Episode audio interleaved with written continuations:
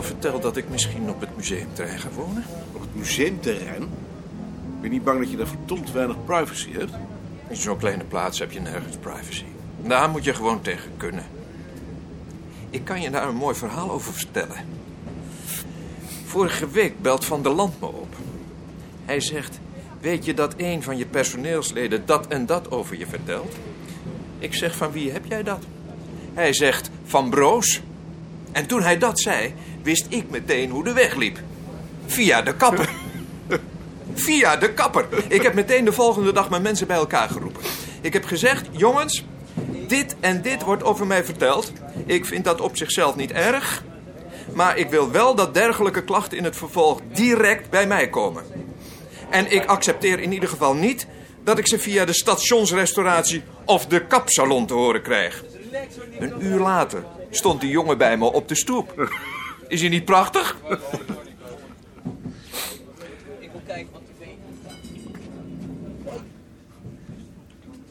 Dag Maarten. Dag Richard. Ik zit eens even in het museum hiernaast. Ja. Dan ga ik daar maar eerst naartoe.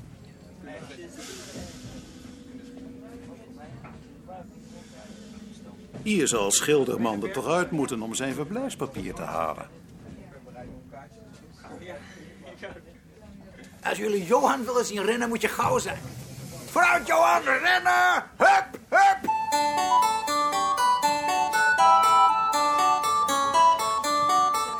Hij heeft het gehaald, hoor. En gaf het nog problemen? Geen enkel probleem. Omdat je je onderscheiding op had natuurlijk. Dat werkt altijd. Wa- Waar zijn we?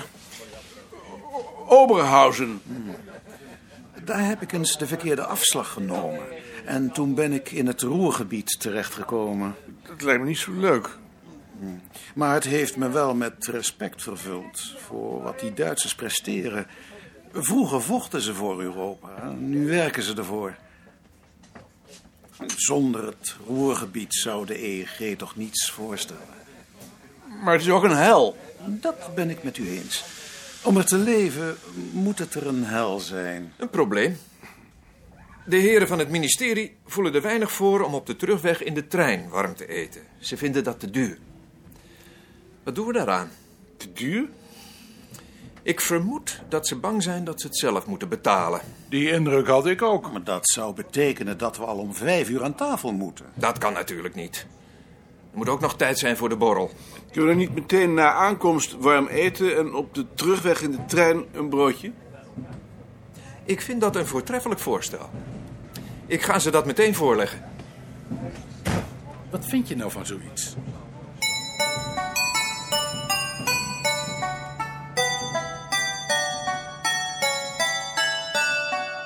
Mag ik even aandacht? Ik wil een democratisch besluit nemen. Ik stel voor om niet vanavond, maar nu meteen warm te gaan eten. En vanavond op de terugweg in de trein brood.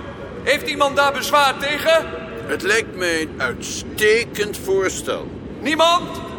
Dan stel ik vast dat het voorstel is aangenomen.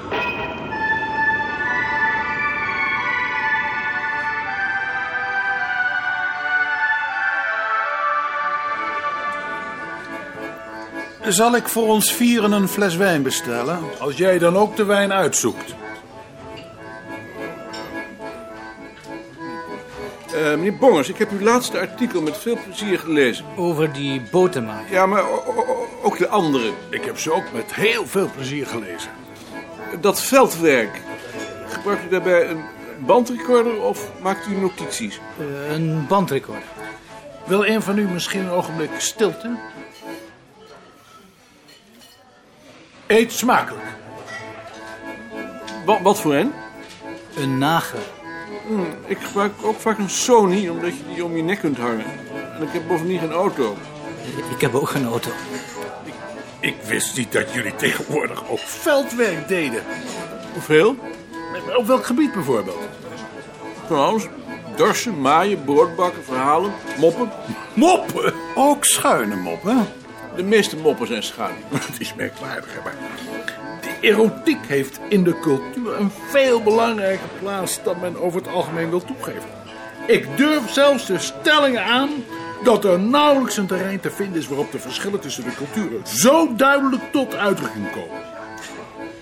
Met het oog daarop heb ik bijvoorbeeld een grote verzameling erotische prenten bijeengebracht. En ik kan gerust stellen, je valt van de ene verbazing in de andere. Dat wil ik graag geloven. Dat is richtig. Ja, ik durf daar nu over te beginnen, omdat koning het over schuine moppen had. Maar kennen jullie bijvoorbeeld de afbeelding van de haanruiter? Nee. Wat moet ik me daarbij voorstellen? Een ruiter op een haan. Niet op een paard, maar op een haan. Oh, dat is nooit gezien.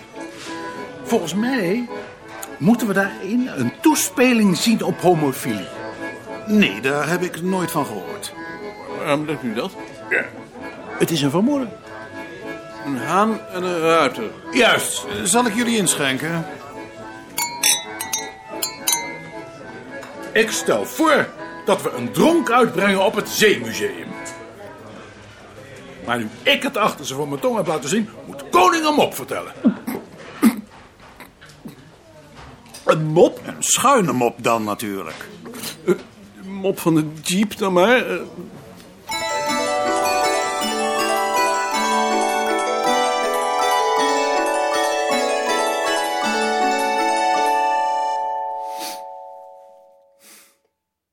Dag Anton. Hoe gaat het? Ik ben zaterdag met de staf en de commissie van het Zeemuseum naar Keulen geweest om het Germanisch-Romanisch Museum te bekijken. Hoe was dat? Idioot. Onzin. Nee. Je moet het goed hebben van Kipperman. En belt me van tijd tot tijd op. Wat ik daarmee moet, weet ik niet. Even is een rare janelaar. Een rare schuilerlijn. hè?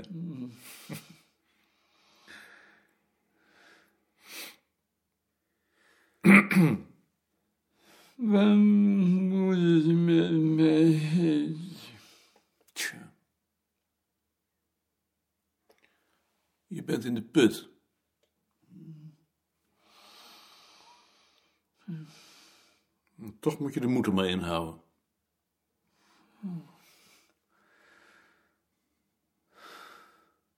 Het kan altijd erger. Ik weet het.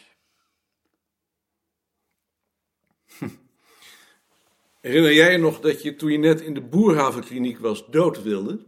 Nee, Je wees allemaal in je mond en omhoog.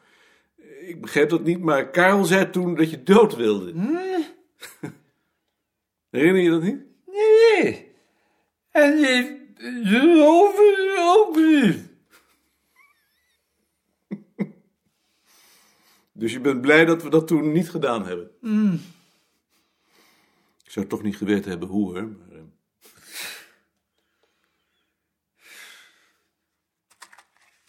Hoe laat het op een bezoek?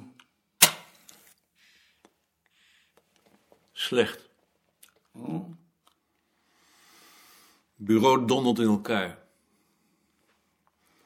De enige die het werk nog aan kan is Manda. Maar die heeft dan ook een opleiding voor fysiotherapeuten gehad. Je wordt gemist. Zo'n goede baas als jij krijgen ze nooit meer.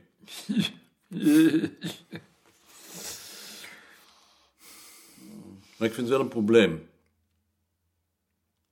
Ik weet ook niet wat ik eraan doen moet omdat dat werk nog helemaal gedaan moet worden. Anders kan het tijdschrift niet verschijnen. Waarom werken niet met je vrouw? Zeg nog eens. Waarom praat je niet met een vrouw? Waarom bazen niet met een vrouw? ik moet erom lachen, maar ik kan er geen touw aan vastknopen. Waarom praat, praat je niet eens met zijn vrouw? Met wie zijn vrouw? Van wat? Van Bart. Maar dat kan toch helemaal niet? Ja, Dat is toch een ontzettend ouderwets idee? nee. Hij is toch niet met zijn moeder getrouwd?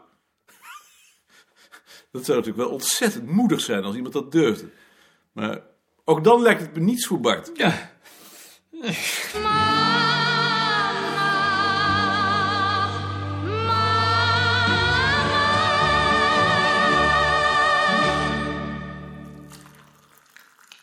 Wie hebben jullie eigenlijk als huisarts?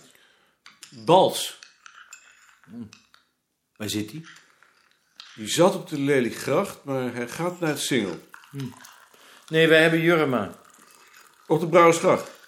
Wonen jullie zo dicht bij elkaar? Huub woont bij mij aan de hoek. Of ehm, omgekeerd. Ik moet er ook eens een huisarts nemen. Omgekeerd. Soms zien we elkaar op zaterdagochtend als we boodschappen doen en dan eh wuiven we naar elkaar. Ja, ik heb er wel nooit in nodig. Maar als je onder de tram komt, dan heb je tenminste een naam in je notitieboekje. Dag Maarten. Dag, Engelien. Goedemorgen, Engelien. Oh, sorry hoor. Ik dacht dat ik je al gezien had. Laatst ben ik maar eens alle naambordjes in de buurt langs gelopen. Ik denk nu maar dat ik de dokter met het aardigste bordje neem. Mijn dokter heeft zijn voornaam voluit. Dat vond ik erg aardig. Oh, maar dan zou ik me zeker niet nemen. Want dan is je minstens twee keer zo duur. Ik heb eens een dokter gehad. Die had drie telefoonnummers. En als je daar kwam, moest je meteen betalen. Neemt u maar een aspirintje, dat is dan 28 gulden. Nou, als je ook rentjes heet. Nee joh. Maar toen ik daar kwam bleek dat hij pas 23 was. Dus eigenlijk nog een jongen. En hij zei ook meteen je en jij. Dus dat ben ik toen ook maar gaan zeggen. Maar het is toch wel gek om voor zo'n jongen in je blootje te moeten staan. Wanneer wil ik ook wel een huisarts zijn? Die kans heb je dan gemist, Koos. En je zou geen 28 gulden vragen. Zeker wel. Ik zou nog meer vragen zelfs. Heb jij een paar weken geleden Bukowski op de tv gezien? Nee? Hoe dat? Nicolien heeft er spijt van dat ze dat gemist heeft. Bukowski interesseert me niet. Is dat een schrijver? Nee, een Russische dissident. Dat wil zeggen, het is ook een schrijver, maar dat is een ander. Waarom interesseert hij je niet? Omdat hij rechts is. Wat heeft hij dan gedaan? Ze hebben hem Rusland uitgezet in ruil voor Luis Corvalan. Dat is een Chileense communist. Waarom is hij rechts? Nou, gewoon omdat hij rechts is. Maar hij is toch verdomd moedig? Dat weet ik niet hoor. Iemand die bij zijn proces zegt dat hij gedaan heeft wat hij moest doen... en dat hij, als hij vrijkomt, weer precies hetzelfde zal doen. Hij heeft ook gezegd dat het in Rusland erger is dan in Zuid-Afrika. En dat is rechts. Natuurlijk. Nou, dan maar rechts.